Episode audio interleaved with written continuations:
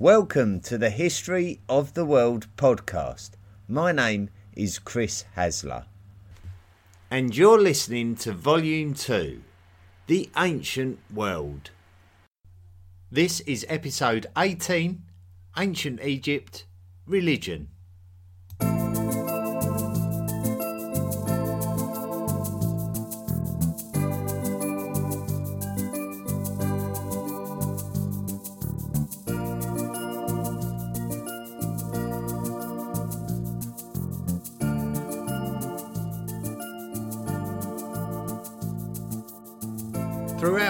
Series of ancient Egyptian episodes, we have continuously stumbled across a strong spiritual undercurrent to the whole 2000 year experience. We constantly talk about deities and deification. We see ridiculous amounts of effort being put into the spiritual building work. We see great efforts to preserve the bodies of the pharaohs who are laid to rest within these structures and temples. What was going on in these extremely pious societies, and where do we even start? What we ought to do is look back at what we do know and what we have already discovered.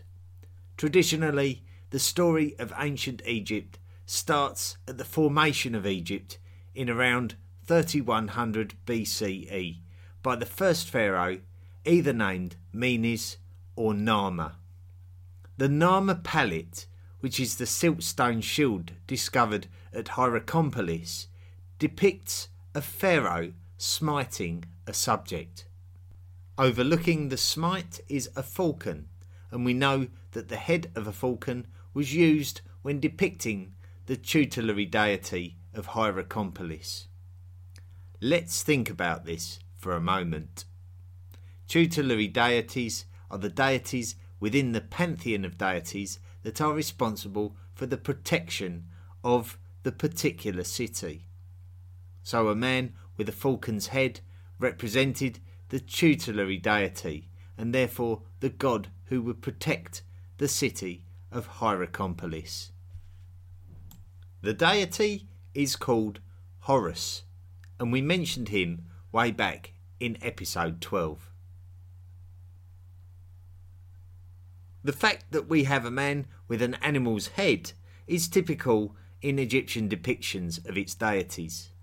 It is also interesting because this kind of thing provides a link back to the subject matter of Volume 1, Episode 13 on Paleolithic art and ritual, where we discovered that European humans had been depicting characters with animals' heads for many, many thousands of years.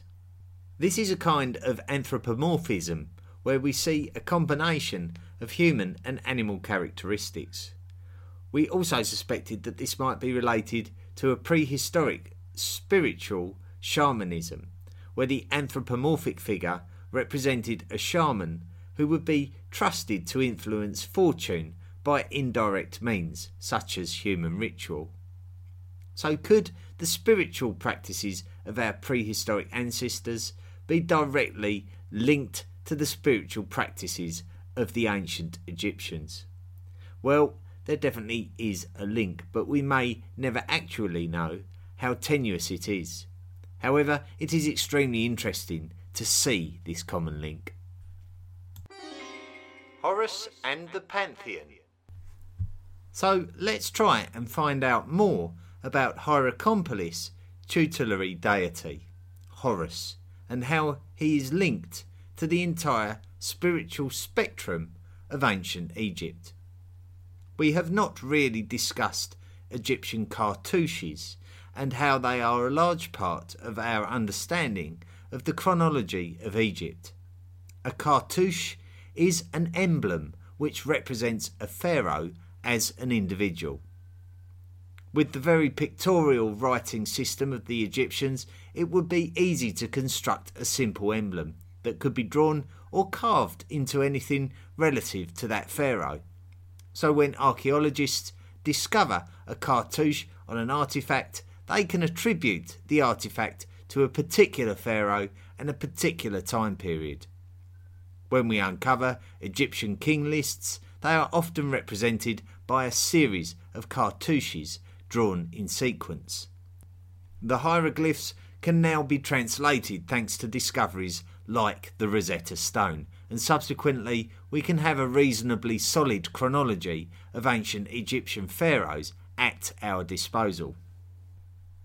The earliest form of cartouche or royal pharaonic crest is called a serekh, and the serekhs that we have discovered often have a falcon depicted at the top.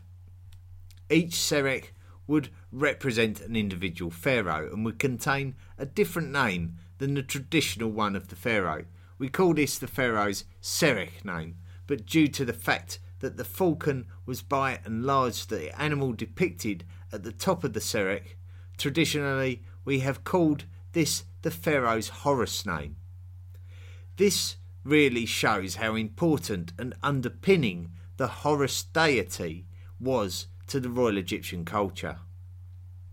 Now, I do need to warn you that we find the same kind of trends among the Egyptian pantheon of deities as we did our Canaanite view.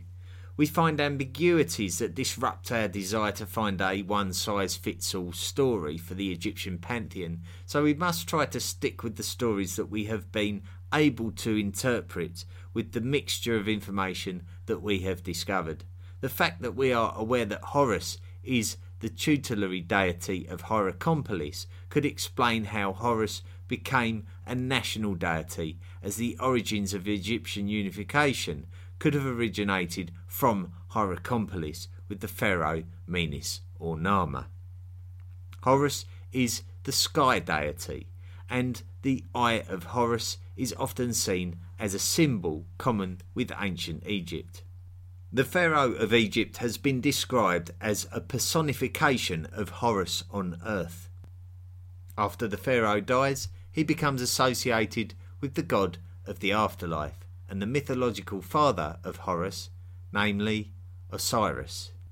However, in other texts, Osiris is described as a sibling of Horus, leading Egyptologists to create a Horus the Elder and a Horus the Younger.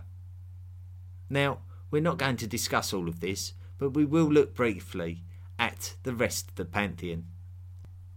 Where Horus is represented as a man with the head of a falcon, his father, Osiris, is represented by a man with green skin. His mother is Isis, who, according to mythology, resurrected Osiris and protected their son Horus. If you recall, when Ramesses II took his army to Kadesh to fight in the Battle of Kadesh, his army were comprised of four divisions, all named after Egyptian deities. They were called Amun, Ra, Set, and Ptah. Ra would also have the head of a falcon, much like Horus, but was often displayed in fusion with Amun and called Amun Ra. Amun himself is associated with an Egyptian cosmogony myth that is a mythology about the creation of the universe, which included Nu as the deification of the watery abyss. This could be linked to the cosmogony of the Mesopotamians, who believed that all life came from the underground aquifer called the Abzu, something we explored back in episode 1. Ptah is described as the god of craftsmen and architects, strongly associated with the city of Memphis. We have also mentioned other Egyptian deities within our podcast series, whether they be directly or through association, and we can often find their names within the names of the pharaohs themselves. Examples of other deities that we have mentioned are Aten, Imhotep, and Min but there are dozens and dozens more. Seti I's name was undoubtedly originated from the deity called Set, yet another of Ramesses II's army divisions. Set has an unusual place in the mythology as a bit of a bad guy. He is the god of chaos, natural disasters, and violence, even closely associated to the invading Hyksos people of the second millennium BCE. It would make sense for such a god to exist in a polytheistic belief system that may have descended from basic animism, the belief that all things have a spiritual essence. Set is supposed to have killed Osiris, who was his own brother. Osiris's wife, Isis, resurrected Osiris and conceived Horus, who took revenge on Set. The story of Set is not completely unlike the story of the Canaanite god called Mot, who, if you remember from episode 10, killed Baal before he was resurrected to take his revenge. Could this be an indicator that all of the Fertile Crescent mythologies and cosmogonies are in some way linked and could emanate from a common source? We don't know the answer to this, but what we do know is that Set was depicted with the head of an animal that is open to fierce debate as to actually what it really is. The animal has a long downward curving nose, and there are two rectangular ears which stretch upwards. We can also see that in its full body form on Egyptian reliefs and hieroglyphs, with a body of something that looks like a slim dog. Egyptologists have resigned to calling this thing the set animal due to the fact that they cannot agree on what it actually represents from the natural world. We will be taking a closer look at hieroglyphs later on in the podcast series when we discuss the emergence of writing, but it is interesting to consider how many animal images appear in hieroglyphs. We have been lucky to have found thousands upon thousands of clay tablets that have given us so much information before the Egyptians started moving towards papyrus production on a larger scale, and it makes sense that papyri would not stand the test of time quite like clay tablets do. So, even the very valuable hieroglyphic inscriptions tend to give us more questions and answers about Set. Clearly unfavoured as a deity of the foreign invading Hyksos, clearly favoured as the namesake of Seti, celebrated as a defender of Ra in early times, and demonised as the slaughterer of Osiris in later times. Represented by an animal who nobody can identify. Constructions The Egyptian deities were often represented by anthropomorphic figures sharing human and animal features. One of the most famous of all Egyptian anthropomorphic figures has to be the Great Sphinx of Giza. The huge limestone statue of the mythical lion with the head of a human. The location of the Sphinx at Giza is susceptible to sandstorms, and as such, the Sphinx has been known to be buried by sand. Certainly, during the 19th century, there were great efforts made to clear the sand away from the partially buried construction. This wasn't the first time, however. Remember that Egypt was not a unified nation throughout the ancient era. It rose and fell on a number of occasions.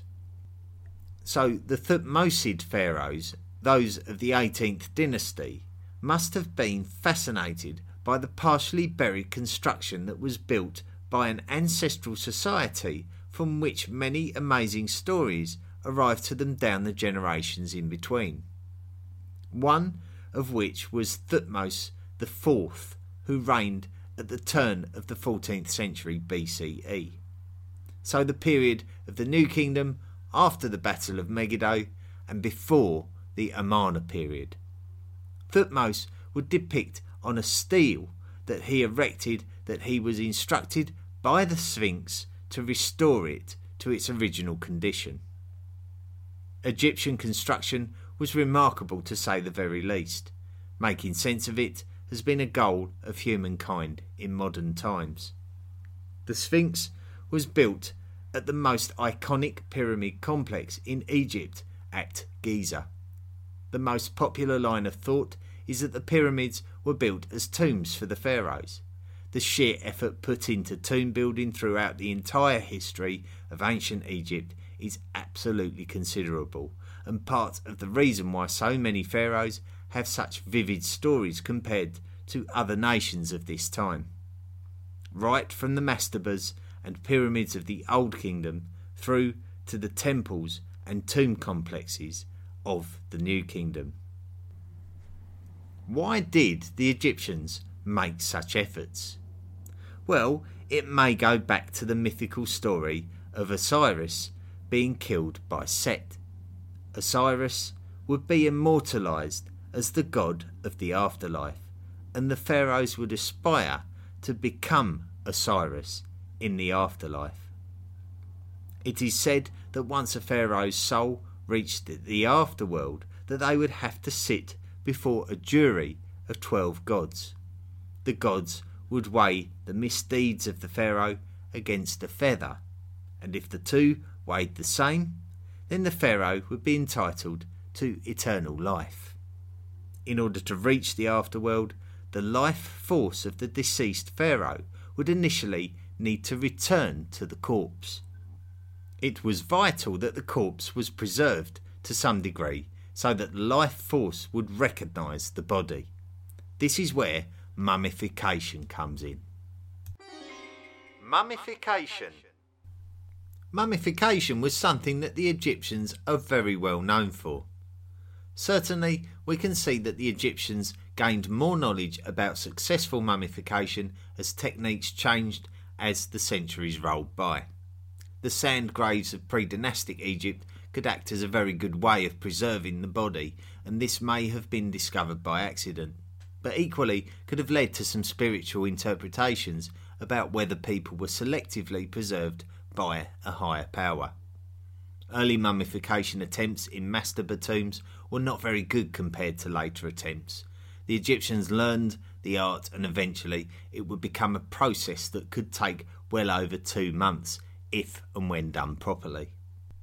Firstly, an opening would be created on one side of the body where the vital organs and intestines could be removed and preserved in canopic jars. The heart would be left inside the body. The heart was believed to be the source of human intelligence, so therefore the brain was considered to be useless. The brain would be removed as well as possible via the nostrils of the deceased, partly by the use of a metal hook and partly through a method of liquefying. Part of the reason why pre dynastic grave burials may have preserved the body so well was the presence of natron salt, which the Egyptians had established the value of. Natron has excellent fluid absorption properties and was used to absorb the fluids of the body and organs after the initial operations. The English word natron derives from the Latin word natrium, which itself is derived from the Egyptian name for the salt. And it is also why the chemical symbol for sodium is Na.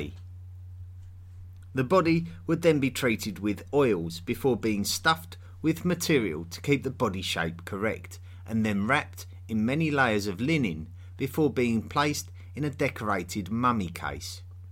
Trinkets, such as amulets, would be placed alongside the body, including scarab beetle amulets. The scarab beetle was regarded as sacred, and its nature of rolling balls across the desert sands represented the disappearance and emergence of the sun each day, with the beetle being the guiding spirit. The god of the sun's movement was Khepri, and Khepri's head was represented by a scarab beetle. Obelisks. Another long running Egyptian tradition that has not been mentioned yet is the obelisk. The obelisk is another wonder of Egyptian technology that provides us with ever more unanswered questions. An obelisk is a tall, thin, monolithic monument which could be described as something pointing towards the sky, especially in the Egyptian versions which had a pointed top, thanks to something called a pyramidion at the top, which is a small shape resembling a pyramid. Not a lot is known about the spiritual purpose of the obelisks, which some have speculated is related to the sun god Ra, due to the fact that they may resemble a ray of light. We have seen other old cultures, such as the Assyrians of Iraq and the Axumites of Ethiopia, build similar structures which could be described as a type of stele, like a victory stele, common with many ancient cultures.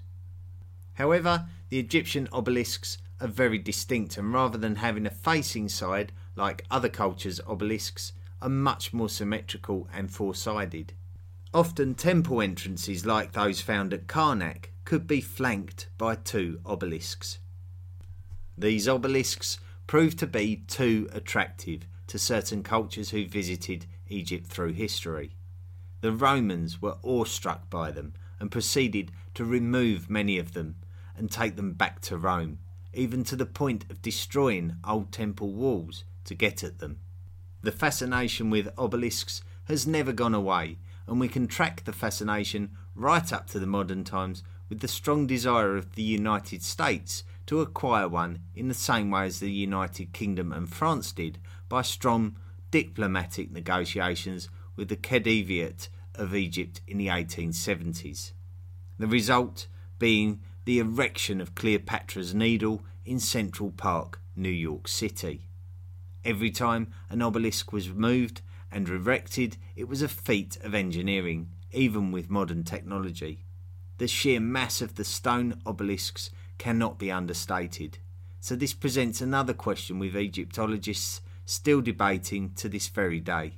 How on earth did ancient Egyptians erect these things in the first place, let alone how they moved the whole thing from the quarry in the first place? Gods of the Sky.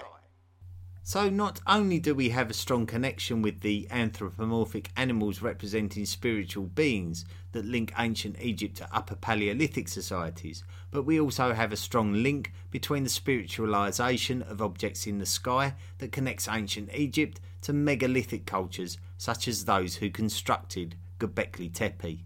From an anthropological perspective, there definitely appears to be a strong need for the human species to attach a meaning to everything. What forces control the animal kingdom, and how can there be so many different animals with so many different purposes? Where do we go when we die? And what preparations can we make during our lifetime to protect ourselves from our mysterious fate? What influences are behind the objects in the sky? And why does day give way to night? And where does the sun go at night? Why are the stars arranged in the way that they are? And what is the sequence or the code behind it? And can we discover it? It seems like all humans everywhere were asking the same questions, and it seems like all humans believed that their fates were in the hands of gods, and that by pleasing their gods that they could influence their own fortunes. The Bremner Rind papyrus is from the much later Ptolemaic period of Egyptian history, but it does contain information about the deities of ancient Egypt that were obviously still very important to the population of Egypt long after this period. It contains information about ritual and ceremony that anyone can undertake in order to help the sun god Ra defeat his enemy, the great serpent called Apophis, who would attack Ra at night when the Ra's vehicle, the sun itself, was making its daily journey through the underworld. Egyptians were encouraged to perform rituals to ensure that Ra could defeat the Apophis and begin to travel through the sky again at dawn. However, we do know that the traditional stories of Egyptian deities can be a little ambiguous, as we have mentioned before. Why was Set worshipped by the 19th dynasty when he is believed to have killed Osiris? and become the bitter enemy of his son Horus. He would even be pictured at the front of the aforementioned vehicle that ferried Ra across the daytime sky. It would definitely depend where you were in Egypt and during which time period that would determine the story that you would hear about Set. The stars of the night sky were deities known as the imperishable ones, always visible at any time of year the Egyptians definitely distinguished the planets from the stars and regarded these as stars that know no rest. And the planets would represent vehicles of deities in a similar way to the sun being a vehicle for the sun god Ra. Mars would be associated with Horus, and Mercury was associated with Set. Atenism The pharaonic name Amenhotep means Amen is pleased. Pharaohs would often carry the name of deities within their own name. Amen in Amenhotep, Ra in Ramesses, Set in Seti, Ptah in Merneptah, and Thoth in Thutmose, just to name a few. Another deity which represented an aspect of the sun was called Aten. Aten was not represented by a human figure or an animal, but instead was represented simply by a sun disk, and the sun disk would always be pictured with rays radiating downwards. It would be Amenhotep IV of the 18th dynasty of the New Kingdom who would demand that this deity be worshipped exclusively. Amenhotep would need to change his name to suit the new style of worship and thus was subsequently called Akhenaten.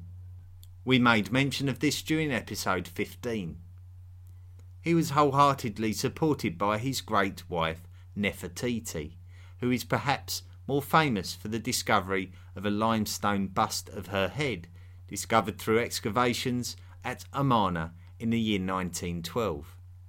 Such was Nefertiti's own devotion to this new monotheistic direction of the Egyptian royal family that it has even been speculated that after Akhenaten's death she ruled as pharaoh in her own right, as Nefer Neferuaten.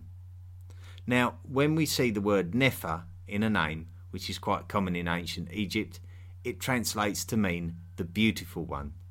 So Nefer Neferuaten probably means the most beautiful of all the beautiful ones, Aten. This is a very strong nominal praise of Aten indeed.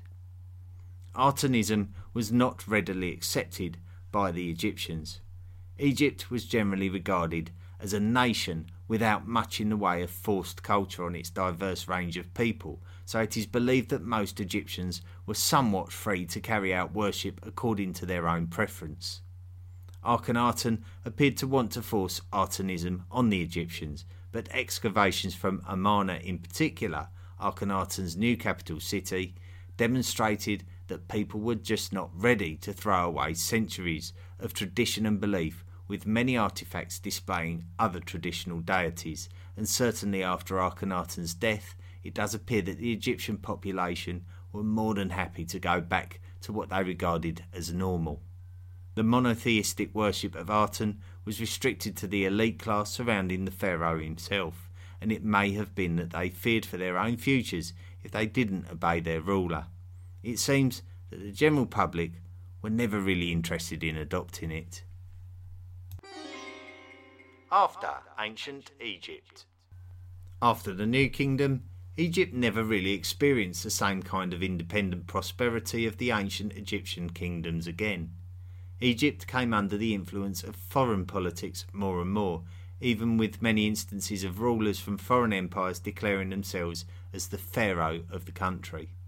The religious beliefs of the population remained somewhat intact with no radical overhauling throughout the first millennium BCE.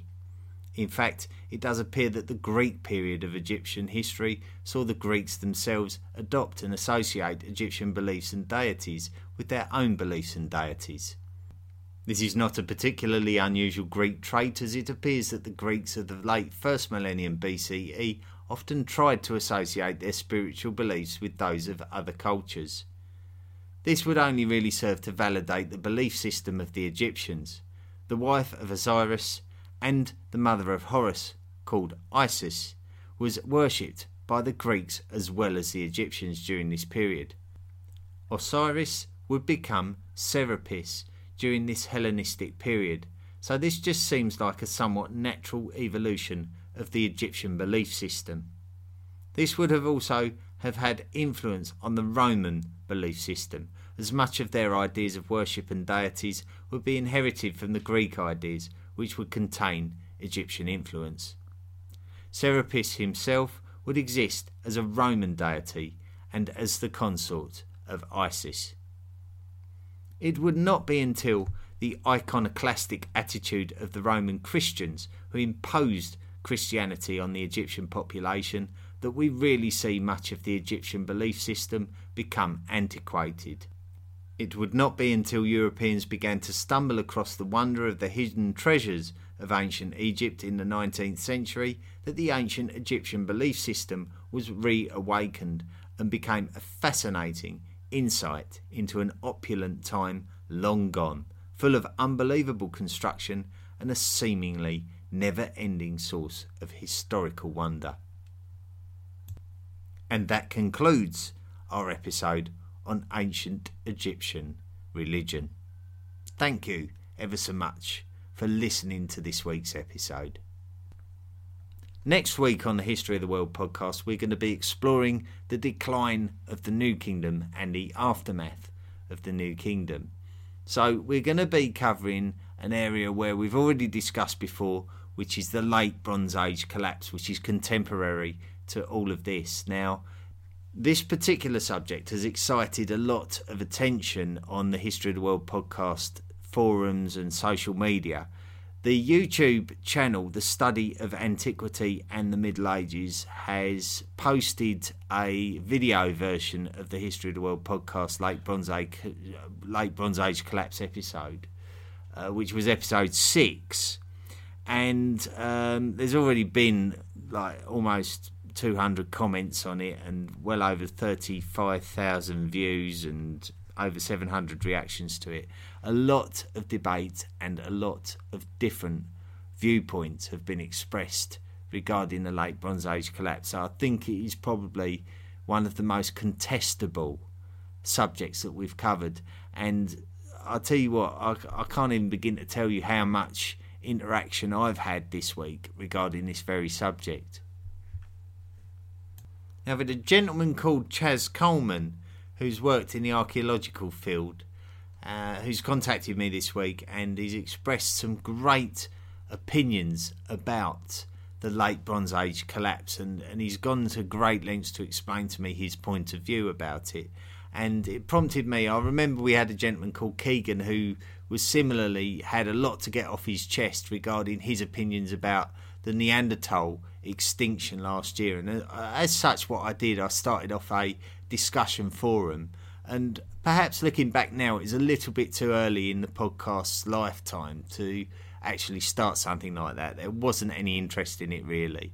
But this time I've started it again and we've already got people signing up to the discussion forum. And I really want this place to be somewhere where we can discuss any topic that we want to. So I'm posting topics on there. One of the other ones I've put on there is the one that was inspired by Joel Mackinnon who um, argued that Thutmose III should have had the uh, first profile episode rather than Ramesses II. So I've actually put a, uh, like an opinion question on there that I'm hoping people will interact with, saying who they think is better, Thutmose III or Ramesses II. So it'd be interesting if you go to the forum, you'll be able to read the kind of responses that we're getting to that. And there's some very scholarly type of responses to it. And, um, you know, I want to invite people on there to ask questions. And it doesn't matter how silly the question is. If you've got a question about history that you want to see discussed by people of knowledge, or you actually want to discuss something that you already know yourself that you maybe think the History of the World podcast hasn't covered or, or has, has dismissed or overlooked in its reporting of any historical events, then this is a great place to come and do it. So I encourage you to come and debate the topics on offer at the History of the World podcast forum. The best way to find it is to go to the History of the World podcast.com website and go to the interact section. So the, the website's had a slight revamp, we've reorganized things, and then now, now there's an interact section, and you can go directly to the discussion forum there and join in the debate. We'd love to see you, and we really want to hear from you. Now, Mr. Chaz Coleman has recommended a book for me. Uh, I believe it's a fiction book, and it's called Hell to Pay, and it's by Andric Robson. So, Hell to Pay by Andric Robson. You can um, get it on Kindle, and uh, I'll post a link on the social media pages for it. So it's just been recommended to me. I don't, to be honest with you, I I'm not in a position to review it. I I haven't had time to sort of devote to reading um, this, but I'm happy to plug the book. And if anyone does have the opportunity to read it and wants to review it um, on the History of the World podcast forum, by all means, please do. I can even give you advice as to where to go to review it, so no problem there. Talking of plugging things, I didn't hear back from Joel McKinnon. I'm not sure if he listened to the entire episode last week or maybe he got sidetracked. Um, I was going to play his, uh, or I was going to post his version of the, the Thutmose the Third song that he created many, many years ago.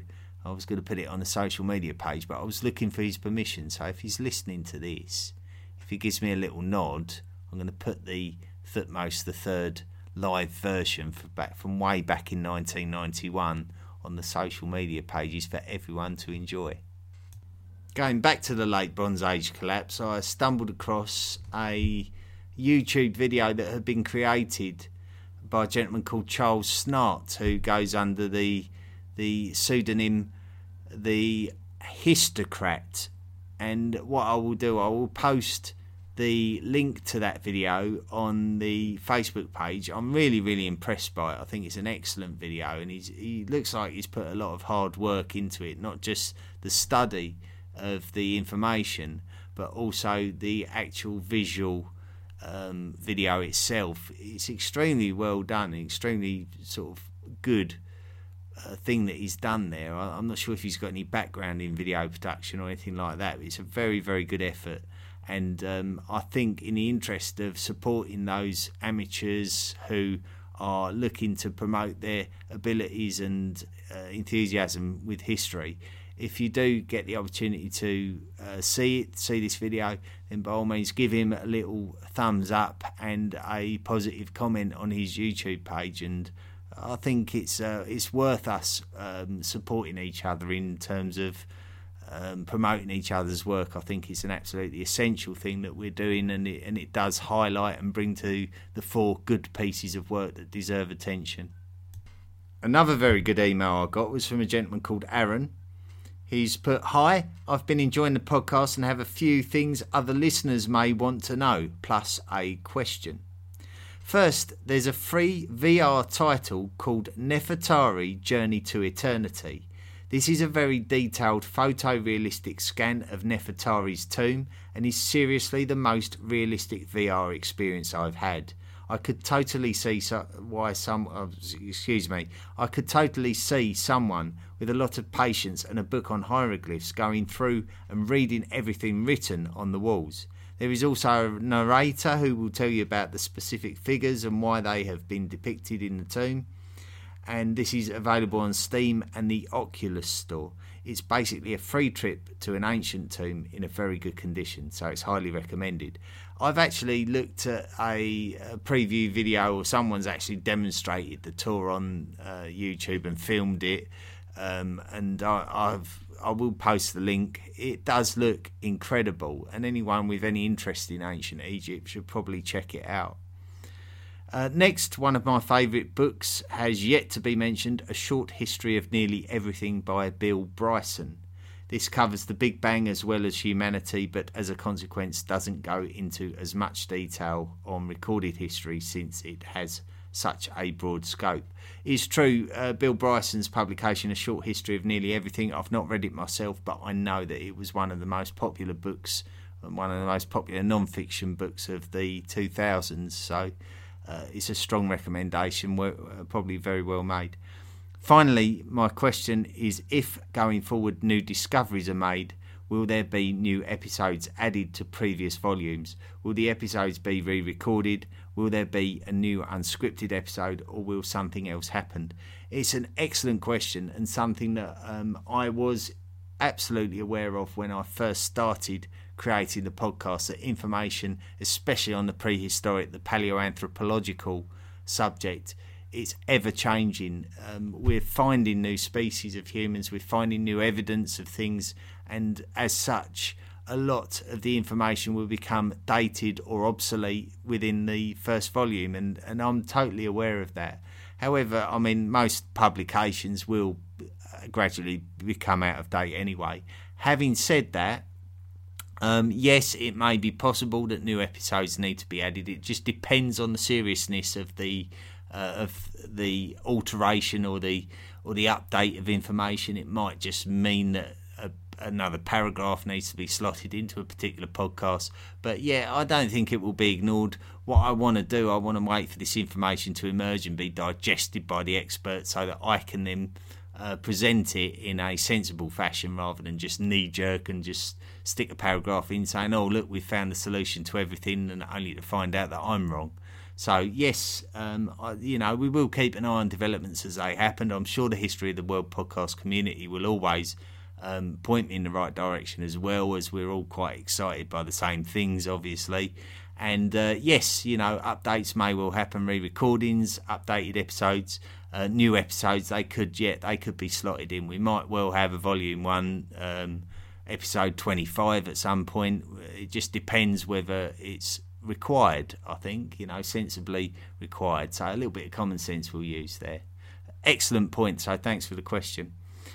Um, P.S. I'm an Android user. I'm not aware of a way to rate podcasts on Beyond Pod. I didn't even know we were on Beyond Pod, to be honest. But I did want you to know that I stumbled across your podcast from the YouTube video. Um, yeah, brilliant. Thanks for letting me know where you've been coming from. Thanks for letting me know where you listen. I don't know Beyond Pod. I've never heard of it. And like I say, it's great to know that the podcast has found its way onto that forum.